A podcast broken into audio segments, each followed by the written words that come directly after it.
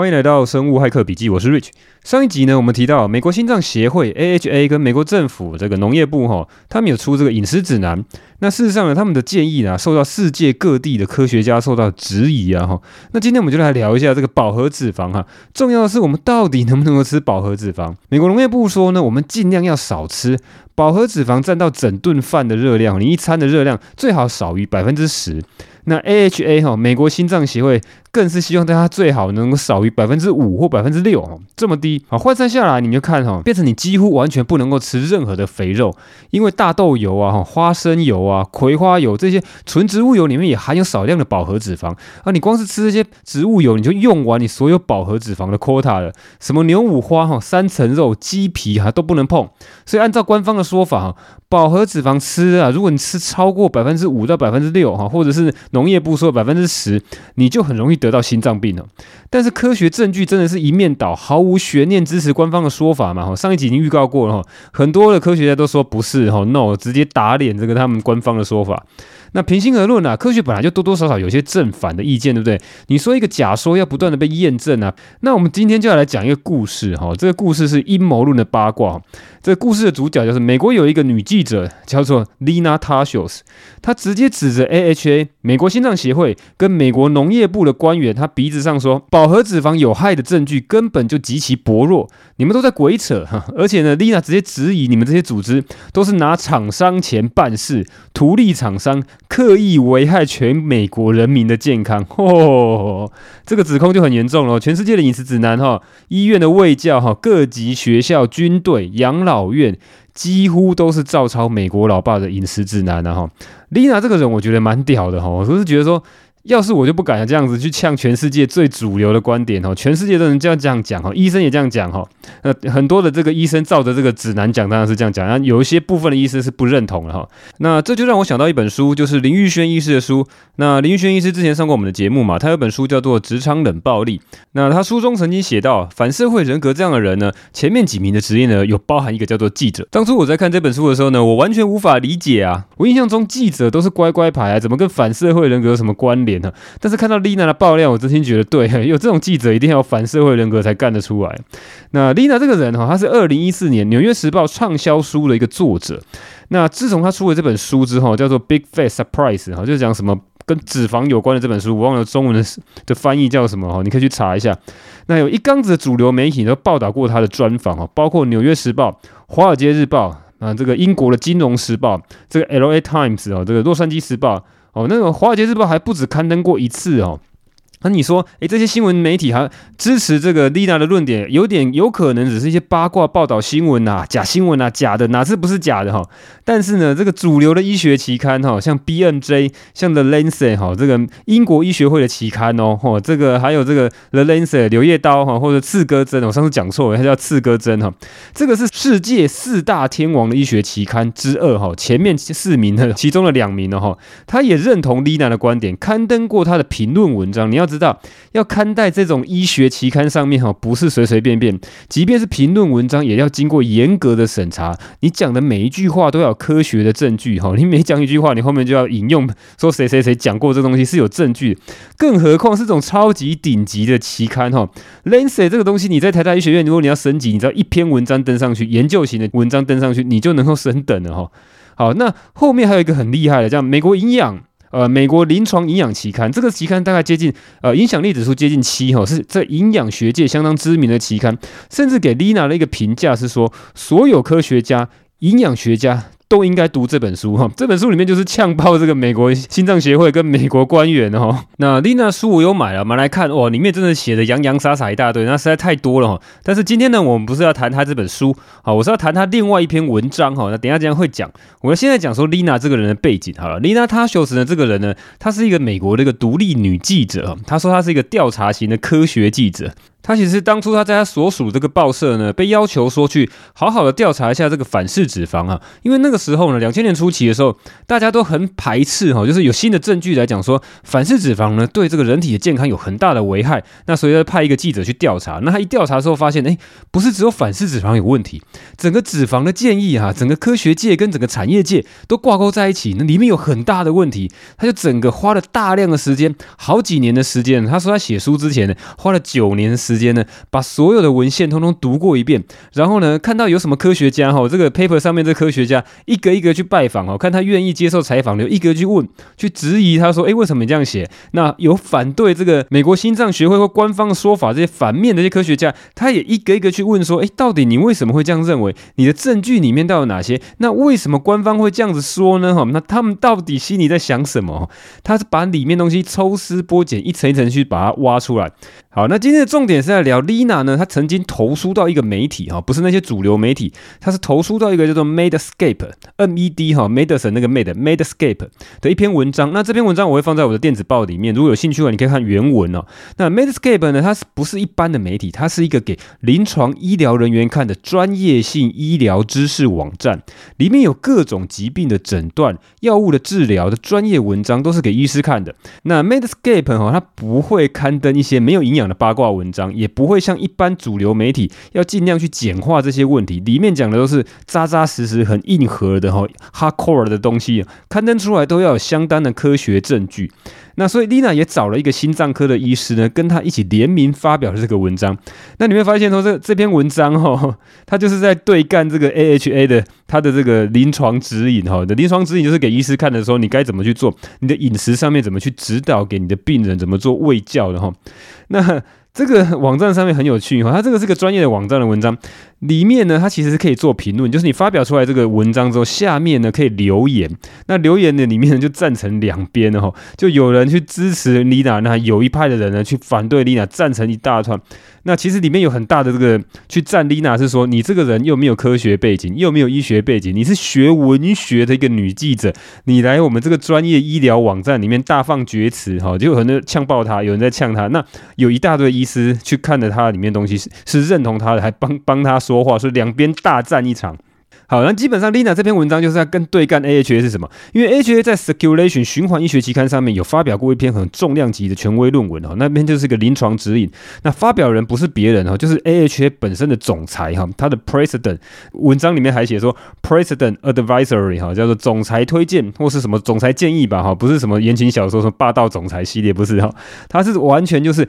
官方正统，官方从 AHA 上到下全组织力推给全世界的临床。指引，希望医师、医院跟你的病人讲哦，你就这样做，你就这样吃，你就不会得到心脏病哦。那 Lina 一个独立女记者要正面去对干这个信仰超过半世纪的神主牌——饱和脂肪有害论。好，那在讲这个 Lina 的文章之前，我们还要去，我们还是要回去去读一下 AHA 这个霸道总裁系，哎，不是，是这个总裁建议书了哈。AHA 它是很详细的去解释哈，我看了这篇文章了，我我看了这篇文章十八页哈，洋洋洒洒，真的解释很详细哈。他详细解释说，他一九六一年以来，他很骄傲，AHA 就持续建议。要去减少饱和脂肪，那证据在哪里哈？证据第一个，他就搬出一个经典论述，是一个观察性的这个研究，就是当初 Ancel Keys 这个基斯或是凯斯啊哈，这个当初这个低脂教父哈，这个人很有名。也许我们下一个集数我们可以来聊这个人哈。他讲到说哈，当初在东亚的人，尤其是日本还有地中海的人，他们吃的饱和脂肪非常的少，所以他们的心脏病就很低哈。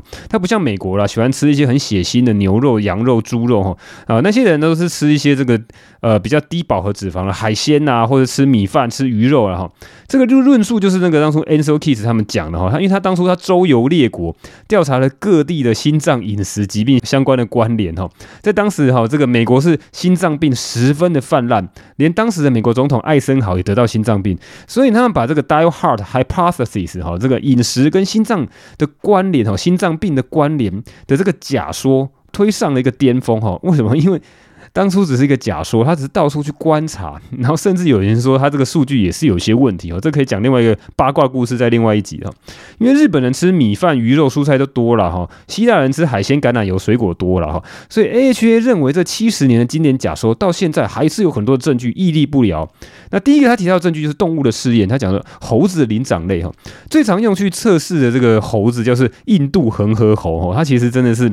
不是很幸运啊，哈，他是受到因为跟人类的基因非常的像，所以他最后就常常被人类抓过来去测试。因为它百分之九十五的基因跟人类一样啊，所以呢，他就给这个恒河猴去少吃一点动物油，多吃一点植物油，诶，确实是可以降低 LDL 低密度胆固醇哈，这个所谓主流医学认为这个坏的胆固醇，而且可以降低动脉硬化的风险哦，甚至你吃多一点还可以逆转你这个动脉硬化，哇，这个是很厉害。哎，不是啊，但是你看到这个，你有没有想到一件事情？如果你听我之前节目，你就会知道说，在这个 evidence base 的这个医学证据等级的金字塔里面，动物试验的证据是怎么样？是最低的哈。你基因再怎么像人，终究还是有好几趴的基因跟人家不一样。一般的这种有些遗传性的疾病，你一个基因其中有一个位点的变异，你就导致一些遗传性的疾病。你甚至那你何况是你好几趴的基因跟人类不一样？所以它测出来啊，对不对？饱和脂肪是有害的，哎，但是你去测，让这个猴子去吃橄榄油，反而就完全没有效果哈，反而会有负效果。所以这里面呢，根本就是很大的复杂，而且这个证据等级太低了哈。好，那再来看比较证据等级比较高的这个 AHA 这个总裁推荐的论文里面，他讲到观察性的研究哈，这种是一个中等等级的证据，好处就在于说哈，它的人数可以很多，时间可以很长，因为我们可以看到前面讲的这种猴子的试验，它其实是可以很精细的观察到身体组织的变化。好，为什么要拿猴子来做试验？因为你可以去解剖猴子啊，讲起来是也是很残忍啊，但是为了人人类的这个试验呢，猴子就是这样子被牺牲了哈。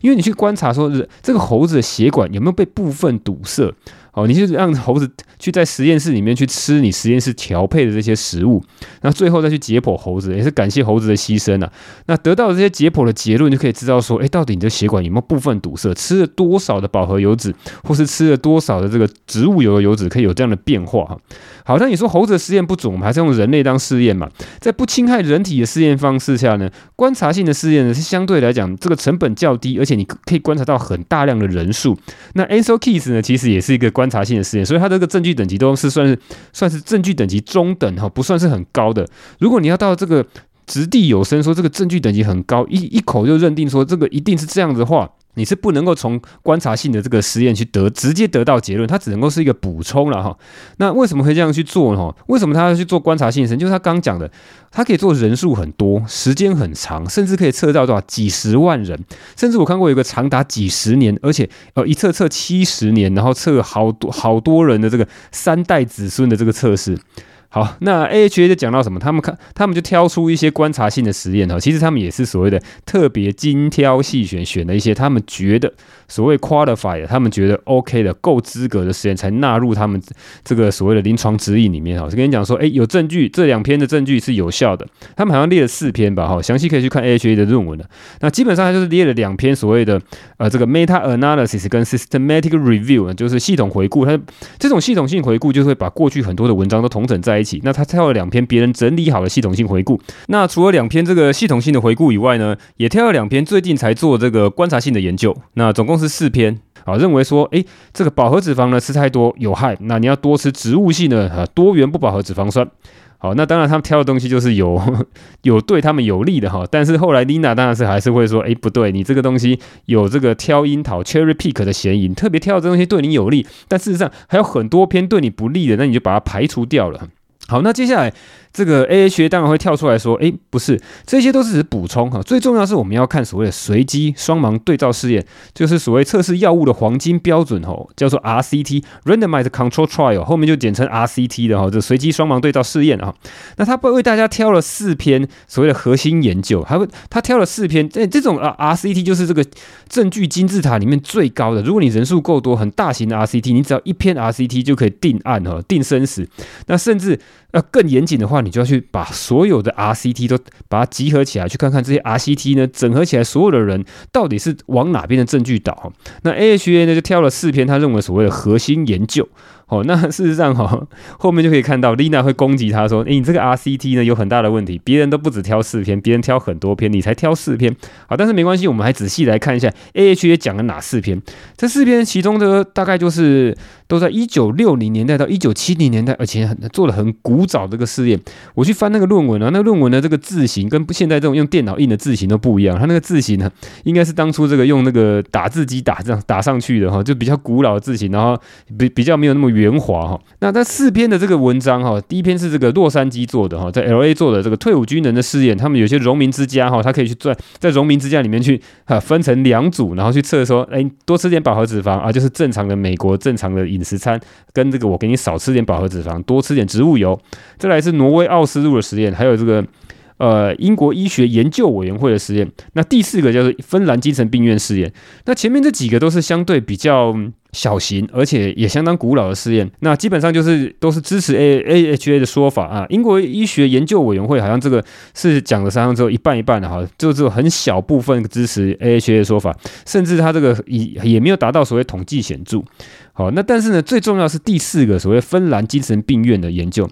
好，那因为我们特别讲一下这个东西，因为这东西呢，呃，这一篇实验是重中之重哈，特特别花点时间来讲它。啊，因为当初芬兰在一九六零年代啊，也是心脏病很高的一个国家，它几乎是全世界心脏病死亡率最高的国家，所以当初芬兰政府呢，就大力推动，想要有一些研究找出原因啊，所以他挑了两间精神病院。那这两间病精神病院呢，都是长期住院的病人。那方法简单暴力哈，其中一家就吃这个呃控制性的油脂哈，就让你动物脂肪少吃。好，这些人呢就比较倒霉哦，你原本大鱼大肉就不能吃了哈，那你就要多吃一些植物油。那另外一家正常医院哈，不是另外一家医院就正常吃哈。一吃给他吃六年哈，六年之后呢，两家医院再交换，然后再继续吃六年。那其中就不间断的去验血，去看看说，哎，吃这种低饱和脂肪、动物油不吃的这些人呢，到底有没有在血液中有变化？哎，这是一个客观的证据哈，因为我们早就已经知道说，你少吃一点饱和脂肪，确实是你那些 biomarker 都会下降，LDL、HDL 都会下降，总胆固醇，反正所有的胆固醇相关的数值通通都下降。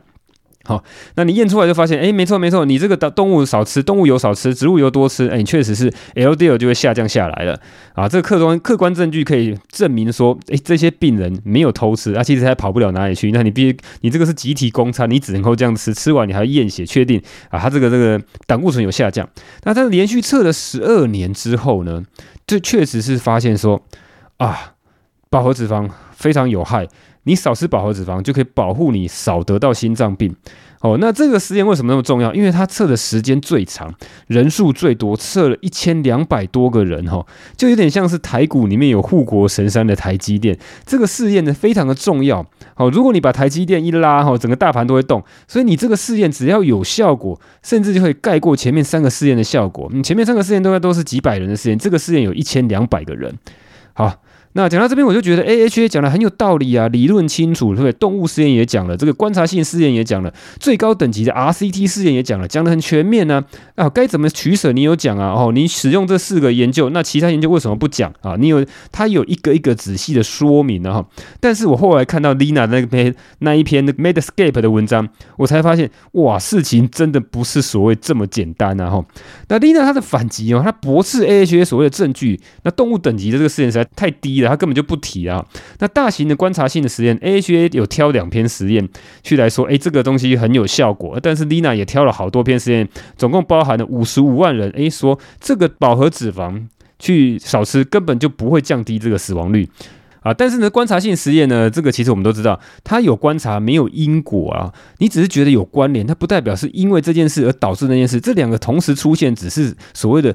关联性的研究嘛，哈。好，为什么这样讲呢？哈，因果跟关联是怎么讲？最经典的一个讲法，很多人都会跟你讲，我说关因果不等关联，关联不等因果。哈，你你直接想一个例子哈，这很经典例子，很多人在谈。他讲，统计研究发现呢，冰淇淋卖最好的时候呢，就是游泳池溺水事件最多的。啊，那是怎么样？你要解决这个溺水事件，你要是让厂商就不要卖冰淇淋，就不会有溺水吗？哎，当然不是啊，那是因为你天气炎热嘛，所以冰淇淋才卖得好。天气炎热，同时让冰淇淋卖得好，同时也让游泳池溺水的事件多，因为很多人去游泳。所以你要解决的并不是让冰淇淋少卖，你就把这个因果关系搞错了。这个因不是冰淇淋哈，那所以观察性的研究很有可能导致这样，因为你后来发现，你导致心脏病的有可能其他的原因，比如说你常抽烟，比如说你其他的生活习惯不好，你。比如说你运动的习惯，比如说你压力哈，包括很多的危险因子，后来都证明跟这个心脏病有关。但是你专挑饮食来看的话，你可能会被这种因果跟关联所误导哈。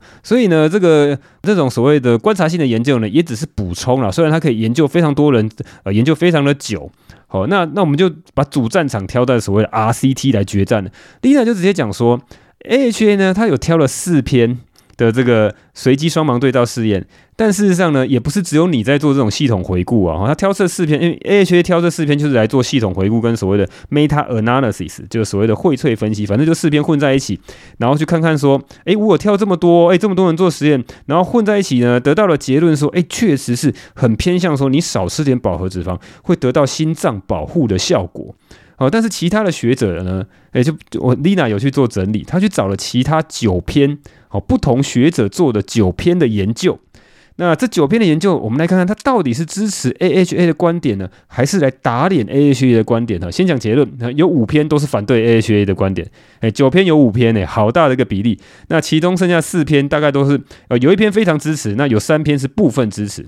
那为什么会这样哈？那同样大家都拿一样的资料，因为这些这些所谓的 meta analysis 或系统回顾呢，它不是自己去做试验啊。他都是拿过去几十年哦，一直下来啊，很多人花了大钱，尤其是政府花了大钱，你要去做这个呃实物的实验是非常非常贵的。你要你要包人家三餐，然后全部都只能由这个实验室来出，不是实验室，你就是中央厨房伙房供应，你要他吃多少量都要严格的控制，所以你不能让他随便吃。哦，你要花多少钱去帮他们做这些试验？哦，不是说观察性的实验室你随便吃，我再叫你填量表。哦，这为什么观察性的实验可以做那么多人做那么久？因为他是这样去量表。去填别人吃了什么，而这种随机双盲对照试验，你必须要关在一个封闭的环境，你要么是精神病院，要么是什么农民之家里面呢，去专门中央厨房来供餐，才能够去得到这样的结果哦，所以这非常非常贵，但是呢，结果也是证据等级也是非常非常高啊哈。那为什么说这些人这些东西都是别人做好的试验？那只是后面学者再来做所谓的系统回顾，把这些人炒炒好的菜哈，煮好的米哈，这东西再重新来炒一遍。那就原因就在于有两个，一个就是说你到底是怎么选定哈这些资料最终的结果是要判断哪一个啊？第一个判断结果是说你要去判断一些硬的哈 end point 哈这个终点你要判断所谓的 hard end of end point，这是 Lina 的讲法，就是说你要去看死亡率嘛，因为心肌梗塞死亡或是所有原因的死亡啊，因为你有些原因就是呃不知道什么原因，但是你吃这样饮食会导致你这个死亡率特别的飙高。你看这种心脏病发跟心肌梗塞跟这个总死亡率。哈，这种是很硬的结果。那如果你看这种硬结果的话，几乎大部分的这个文章全部都是去打脸这个 AHA 的说法，除非你把这个标准放宽一点，放成所谓的这个软性的 endpoint。这比如说什么，就是你讲那些所谓的心肌梗塞，真的发生心脏病或中风之外，你会发生一些所谓的心绞痛哈，因为心绞痛这就很有争议了。他会认为说心绞痛很主观。什么是主观呢？你有时候觉得胸痛啊，不一定是心脏引起的，尤其是你心情紧张，或是你有这个病史，所以有点痛呢，你就会去把它关联到说是，诶，是不是就是心脏病又复发？或者说呢，呃，你在做这个实验，你就观察说会不会得心脏病？哈，就一直整整天紧张这件事。所以这种主观的体验呢，你还是需要去做，比如说你做心电图去测量、去验血，看一些 biomarker，才能够确定你是不是因为心肌梗塞导致这些心绞痛。好，那如果不是的话，有很多时候是这个所谓的主观体验。你如果把这种主观的事件，哈，所谓的 cardiovascular event，只是这个事件也包含进去的话，才会得到大概四三到四篇是支持 AHA 的论点，但是有五篇是完全反对啊。好，那整个都弄起来，你会发现哇，全世界竟然有那么多人是反对 AHA 的哦，跟我当初想象完全不一样哈。他提出这种证据来，所以这也是为什么那么多主流的医学期刊跟主流的这种医学媒体杂志还愿意。去访问这丽娜，去去听听丽娜在讲什么事情哈。好，那第二个哈，里面的这个芬兰那个试验呢，有两个很很大很大的疑问。第一个疑问就是，这个芬兰试验没有做真正的随机分派，它只是用两个医院。来做交互的这个饮食的替换，一开始六年呢，给第一家医院吃低饱和脂肪，然后呢，六年之后再交换。那你这样的随随机分派就完全不够随机。随机分派，如果大家不是很懂的话，稍微再复习一下之前前面讲过哈，这个东西是稍微有点医学，有点硬啊，大家听一下。就是说呢，如果你没有把两组人，因为我们知道在测试东西都需要两组人，就是随机双盲对照，对照就是两组人嘛。好，要对照看，不能有这个啊，这个讲起来很多了。对照就是要排除这个所谓安慰剂效应。但是呢，随机这件事就很重要。为什么？如果你两组是刻意分得很不平均，其中一组是身强体壮的超级英雄，另外一组是超级弱鸡的话，你怎么测弱鸡那一组都是死得比较快，死得比较多，死得比较惨。那超级英雄组就是身强体壮，怎么样就是好棒棒，怎么吃都没事。你当然不能这样做哈。如果你有两组的话，你必须要把它打散。哦，用电脑去挑选哦，电脑买 game 哦，你把它挑选完之后呢，把它打散，两组呢要有些强的，要有些弱的哦，整个比例要是很平均，然后呢再去用严格的饮食控制去看两组最后做出来结果是怎么样。那芬兰这个试验呢是完全没有达到合格的这个试验，但是我们这个大 AHA 的这个官员。就还是一样哈，长年以来都把这个试验放进来，而且呢是在占他们这个随机双盲对照试验的比重很高，因为它人数很多，结果也非常强烈。那第二点就讲到芬兰这个试验有很大的瑕疵在于，它有用精神病的药物哈，因为这些病人呢都长期住院嘛，他就本来就是来做接受治疗了，所以长期接受一些药物的治疗，其中有一个第一代的抗精神病药物叫 f i r e r i d a z i n e 哈，这个我也是查 Google 怎么念的，我也不知道是不是念错，反正有有一代这个抗精神病的药物。后来被发现有严重的心脏毒性哦，那除了可能会导致所谓的心律不整以外，也可能会导致心脏性的猝死哦，直接猝死，所以根本就没办法了解说，当初那些因为心脏病死亡的人，到底是因为这个心肌梗塞吃了这么多饱和脂肪死的，还是因为吃了这些药才导致这些心因性的猝死？所以呢，二零一四年之后呢，有很多的科学家就不采用了这篇 RCT。他们在做这个做这个系统回顾的时候呢，完全就不采用这一篇。但是我们的 AHA 美国心脏协会把这篇文章呢奉为圭臬，奉为珍宝哈，抓进来呢当成很重要的证据。但这个证据被很多人大量的质疑啊哈。那我真的有去追。Lina 有特别列出这些全世界各个科学家哦，那些有些科学家呢上的这个 paper 都是很知名的，有有上那个 BMJ 的哈，真的来打脸美国心脏协会，好，白纸黑字写在论文上面，然后再来还有一个另另外一个证据哈，这我们就讲的比较深入一点哈，这边可能大家听的比较辛苦，但是我觉得这个很重要。除了芬兰这个研究以外，还有一个研究呢，这个美国心脏协会。一直没有把它放在它的核心的这个试验里面，就是没有把它列入考虑，啊证据都没有考虑它。但是这个试验很重要，叫做迷你苏打冠状动脉测试。这个东西是美国 NIH 花了大把经费，据说是 billions 哈，十亿等级以上这种经费。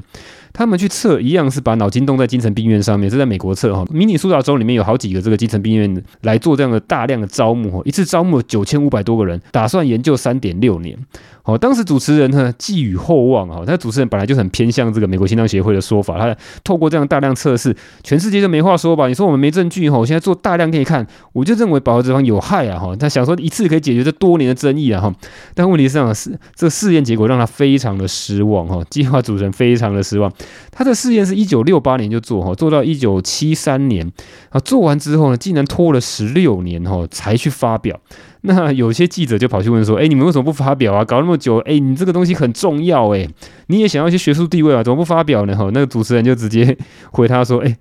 我们只是对结果很失望啊。”哈，你看到这边有没有看到这电影画面出来说：“哎，这些人根本就是想要啊，有一些既有的想法想要去证明，但事实上呢，不断的有一些试验让他失望，但是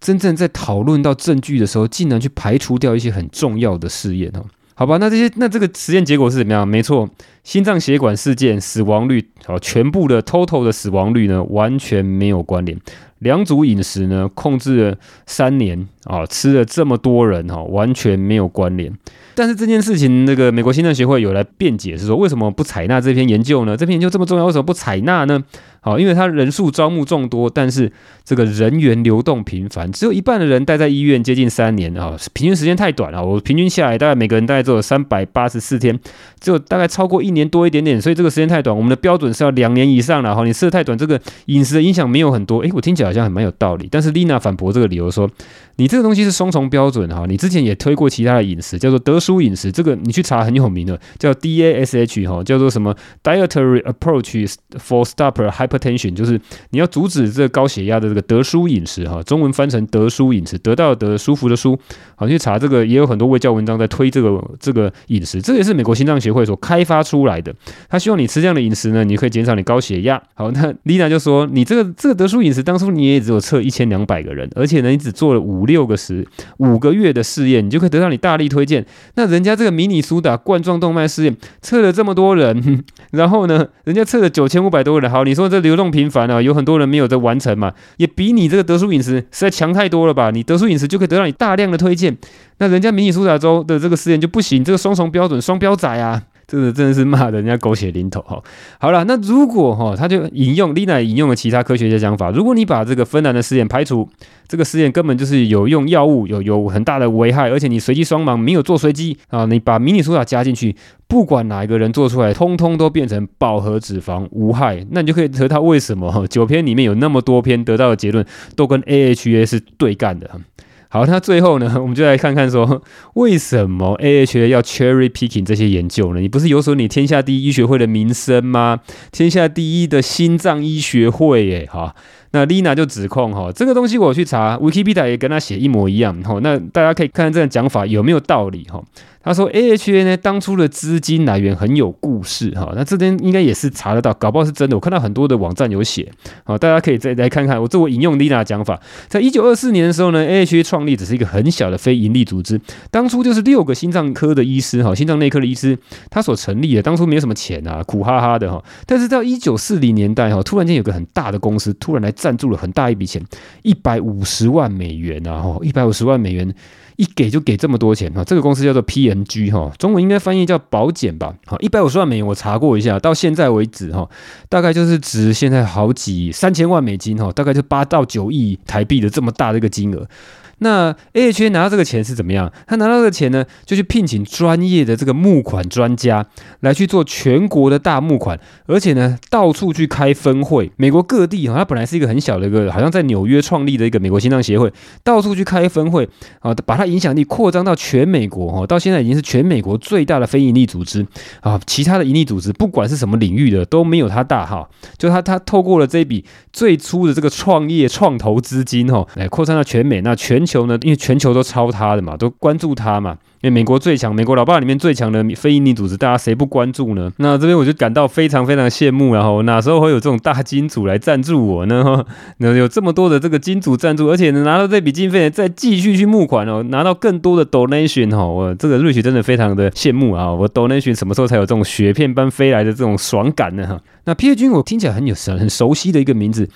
我就去查一下，哎，它其实是这个美国哈 S N P 五百指数这个哦，美国前五百五百大的超级巨型的公司哈，现在还是很非常大，非常有名。那旗下有一大票知名的品牌，大家聆听过，像邦宝适啊、好自在啊、吉列刮胡刀啊、潘婷洗发精、哦欧乐 B 哈这种超级知名的品牌。好，那当初啦哈，在这个一九一九一零年很早以前啊，就有一个食品的品牌，因为他们现在都是在做一些日用品嘛，什么卫生棉啊、刮胡刀，哦比较没有食品哦。但是他当初他们有个食品品牌是 PNG 他们所发明的，叫做 Crisco。哦，那你知道，因为 P N G 这很强哦，他就发明，他创造很多品牌，然后把它推向巅峰哦，变成超级知名的这个日日用品的品牌。那 Crisco 也一样哦，他们也是大打广告，各种的电视广告、媒体广告到处去打，就变成美国家喻户晓的一个食品品牌。那它是什么呢？它基本它基本上就是一种人造猪油，它做出来就是一个罐头，然后里面是白白纯白色的，这个膏状的，跟猪油真的很像。那 Crisco 的原料哈，其实是用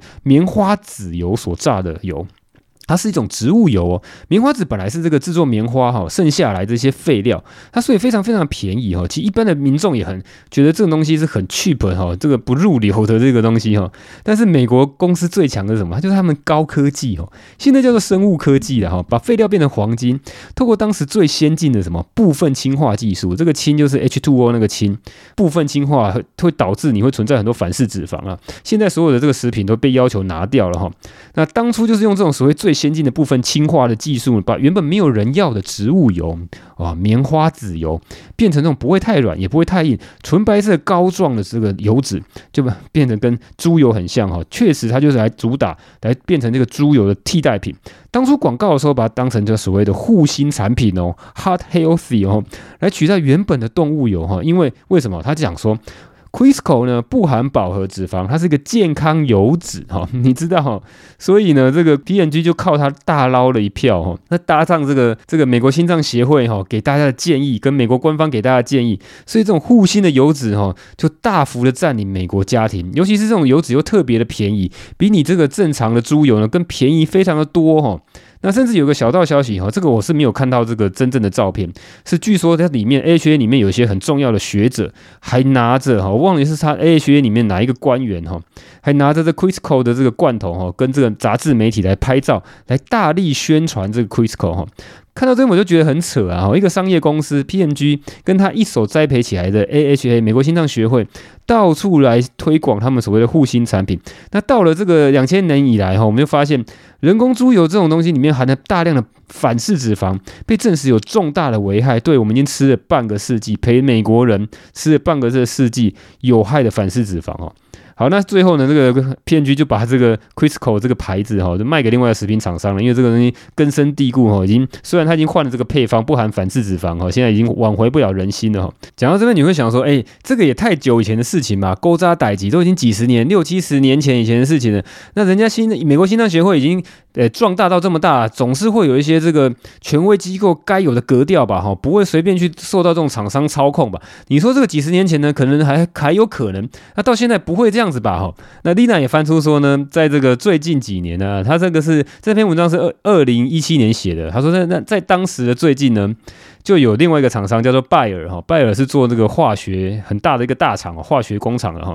拜尔呢，他也赞助了 AHA 五十万美金左右哈。那因为拜尔有一款是基因改造黄豆的产品，这个这个产品它是可以让这个黄豆的产量大幅提升，因为这种这样的黄豆哈，基因改造过之后，它可以抗更强的除草剂农药啊。因为拜耳自己本身也卖农药，所以呢，这个农民买了拜耳农药呢，又用它的基因改造的黄豆呢，它这个其他的这个杂草都死光哈，但是这个黄豆很抗农药，不会死哈。所以它可以得到更便宜的农药，呃，不，更便宜的黄豆哈。那你就会发现说，如果呢，黄豆有继续被视为这个健康的饮食，因为 AHA 这样说，美国农业部也这样说，它是一个健康的饮食，吃黄豆很好。种黄豆的农民哈，他他种出来的黄豆就会销量大增，所以呢，农民就会继续跟拜耳买黄豆哈，这些机改的黄豆，所以可以种出杂草更少、成本更低的黄豆。那 Lina 又指出哈，你回到我们这个 AHA 总裁建议这篇论文，那每一篇论文呢，到现在哈，其实都被要求要作者要自身去揭露利益冲突。如果你有收一些厂商的钱的话，你要特别讲哦。那当然会写在最后面，而且写的还是很简写、很很简略。但是你大概可以看得出来。那像这篇呢，AHA 的这个 President Advisory 呢，里面的两个作者呢，就有讲到他们接受了植物油厂商的赞助，还有包括像什么加州核桃协会的赞助、洛梨协会的赞助。哦，那甚至呢，有另外一篇科学家他写的文章呢，是支持 AHA 的论点哈。那那个作者呢，丽娜也挑出来说，这个人呢也得到了这个植物油的赞助。那我们就会知道说，这东西呢，虽然没有直接的证据说你有做什么样的手脚，但是呢，你去受到了业界的赞助。那赞助你的厂商呢，都是受益者，都是一些植物油的厂商。那当然，这些赞助厂商啊、协会的产品啊，都是不含饱和脂肪，也不含反式脂肪，是他们所谓官方推荐的健康饮食啊。好，那这边我还是稍微平衡一下，我也会稍微质疑一下丽娜，因为丽娜呢讲了这么多呢，我是不是要怀疑她是不是要有一些利益揭露？她是不是也是收了别人钱啊？最合理的怀疑就是她是不是收了一些肉品厂商的钱啊？她一直在讲说，诶，这个动物油没有害哦，是不是多吃动物油没事哦？哦，有点像在攻击说你吃素食的人好像不好，吃植物油也不太好。那因为我就发现他特别偏袒肉类食物嘛，哈，他认为这个肉类营养密度比较高，哈，所以言论多去攻击素食者。我要看他的脸书的贴文，常常在讲说，哎，这个素食者营养会不良啊，或者是说呢，吃素食的这个科学证据不高不好。那到底是不是有厂商业配？他并没有揭露哈，但是呢，我们还是继续观察。那他在讲到这些心绞痛的这种所谓比较软性的这个心血管疾病的事件，是不是如他所说的这样的说法哈？也许之后要再请一些心脏科的专科医师，是不是同意这样的说法？那再来呢？我确实是有看到好几篇的这个研究，有提到这个所谓的抗精神病的药物。刚芬兰那个试验还记得吗？哈，他就是用到这种所谓有心脏毒性的这个抗精神病的药物呢。我确实是看到很多篇的文章有写，但事实上呢，最原始的那一篇这个 Finnish Mental Hospital 哈，芬兰那篇研究呢，我直接去找那个最原始的论文，我我确实没看到他有揭露这篇这个药物，可能是后来才有新的证据的哈。那这也要请专家来 review 一下这个文章，这个文章实在太多了，我全部一个人去看，哇，那几十篇实在太痛苦了哈。好，那再来就是这个德舒饮食哈，我看到我也特别去翻了德舒饮食，我直接看他摘要了哈。丽娜说人家这个做的人数比人家少报了哈，人家做了一千九百多人，做了六个月，那丽娜有点少报了哈，因为这个丽娜说人家做了五个月，事实上人家做了六个月，那丽娜说人家做了一千两百人，事实上人家做了一千九百多人，可能是有其他实验更多了哈。不过反正其实差不多哈，这个。这个差距并不多。如果你要去指控这个迷你苏打那个试验有问题的话，你得舒饮食更是有问题啊！哈，好了，这整集呢就是没什么营养哈，全部都在讲八卦文章、八卦故事哈。那故事就讲完了，那我们进入五星留言的部分。好，那第一个留言是 Sandra 乘一六七一六八断食是否会引发胆囊炎？啊，大大你好，我是 Sandra，我很喜欢你的节目。我从你的节目认识了睡眠，让我自己跟睡眠变成了朋友，不再彼此抗拒。我很认同你的方式，利用一些工具或饮食来提升自己的身体。我刚刚遇到了一个问题，我先生执行低糖饮食，并且加入一六八间歇断食，哈，进行了四个月左右，突然觉得呃出现食欲不振、恶心、胀气等症状。查了一堆资料后，担心是否有胆囊发炎所造造成的。啊、呃，有一说空腹时间太长，胆汁分泌太多哈，没有食物可以消化，导致留在胆囊中的胆汁越来越浓稠，最后变成了胆结石，听起来很恐怖。加上网络里确实有一则一六八执行者发生胆结石的状况，但又有一说浓缩的胆汁能够更有效的分解脂肪，所以更能够降低得到胆结石的风险哈。瑞奇大大在这方面不晓得你有什么看法哈？那还要祝福你，好，谢谢你。呃，Sandra 哈，这个东西。呃，我必须讲说哈，biohacking 是有些风险的，你必须要先评估一下自己的身体的状况哈。那我给你一个建议啦，第一个就是说，你最好赶快去看医生哈，因为如果你不不舒服的症状，就应该暂停原本的断食方法哈，赶快去找肠胃科的医生哈，肝胆肠胃科，那他们可以去做这个腹部超音波，超音波其实蛮准确的，可以看到里面到底有没有发炎啊，有没有什么样的结石的这些问题啊。那再来我是说哈，断食太长，确实确实是有可能造成这个胆结石的风险哈。我有查到像呃约翰霍普金斯学院他们的卫教文章哈，他们都讲说断食会减少胆囊的运动哈，从而导致胆汁中的胆固醇浓度过高。那确实就是这些胆固醇浓度过高，就有可能变成结石。但是每个人体质不一样，不是每一个人都会发生。那我自己在节目中讲到一六八断食的部分，其实很少了。虽然说有这个 NEJM 哈，天下第一医学期刊这个文章力推间歇性断食有各种好处了，还有这种所谓好像长寿的好处哈。我看到蛮多台湾人有很多文章，有些这个专业的医疗人士也在网络上面吹捧这个 NEJM 的这个文章啊。但是我自己测试下来，身体没有感觉到很舒服，而且呢，有时候都需要忍受一些。饥饿啊，所以我没有很认真做，我就大部分的情况我就只有做低碳，而且我只有把太晚的这个宵夜戒掉了哈，所以一六八断食我也没有到做到一六八，我没有很认真做这个断食，我是稍微缩短一下我这个从头到尾这个吃饭的时间。那我现在是做的是白天低碳，那傍晚那一餐也会吃一些淀粉，让白天的这个血糖不要波动太快。那晚上的时候接近睡眠就吃一些淀粉。饮食的调整，我觉得你还是要渐进式哈，除了你感觉身体有些什么样的差异后要赶快停止以外呢，我是建议你们常常要去。监控自己的 biomarker 哈，透过一些验血哈，或者是看去找一些这个定期的做一些健检，像超音波，它是个非侵入式的一个健检哈，我是蛮推荐的哈。比如说你如果真的很在意要去做这个身体的话，三个月大概可以去做一次，三个月到半年呢就要去做一次超音波。好，那下一个是悲啼娃娃讲，诶，是这样念嘛？哈，决定骂你五个八七，继续支持哈，简单明白，被 Rich 直球要钱，肯定来五星评好评。马上去抖那五个八七哈，念到我的留言再给你买书，毕竟有内涵又幽默了，理工男不多了哈。节目超赞，给聪明人在听哈，想继续听，好，感谢你 Betty 的哈，原来是你送的哈，那欢迎大家哈，八七赶快砸在我脸上了哈。好，感谢你，感谢你。再来是 Infon 的 Richard 哈，祝你今年赚大钱。我是 Richard，特别喜欢你的新知识分享。去年开始听你的 Podcast，而且是从深红大那边来的。你的睡眠篇和近视篇真的很有帮助。听行听完后才知道睡饱才是聪明的方法。希望可以多听到你分享的知识。祝你虎年心想事成，财源广进。好，感谢你 Richard，也祝你赚大钱呐、啊。好了，再来是这个艾玛，是不是？是艾玛，不是伊玛哈。哎，这个他因为他留五星，我还是把它念出来。虽然我知道他这个很不是留给我的，他应该是留错品的，他应该留到别的频道的，留到我这边来的。那标题是被魔性的笑声吸引的女子。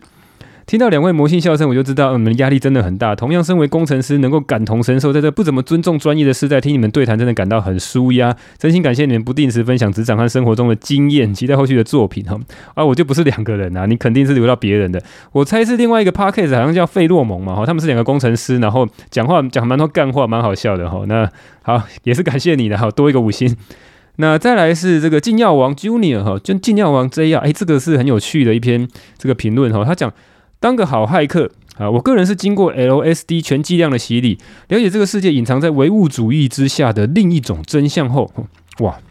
开始对这种东西充满好奇心，并开始研究 microdosing，发现日常微剂量服用能够有效改善我的焦虑、忧郁，并提供愉悦和平静的心境，搭配冥想更赞哦。除此之外，还能够提神。我平常的用法是一份的分量泡水稀释成一个 drop 等于五 mg LSD，早上九点上班服用后，可以撑到晚上十二点期间都不会感到疲累，可以感受到创造力和创意的提升，社交能力也明显提升。朋友都说我在 microdosing 时，整个人变得很正能量，讲话也很好笑。而查询相关的研究发现，LSD 还能够增加大脑的神经连结，啊，也是这个效果才让人有创意。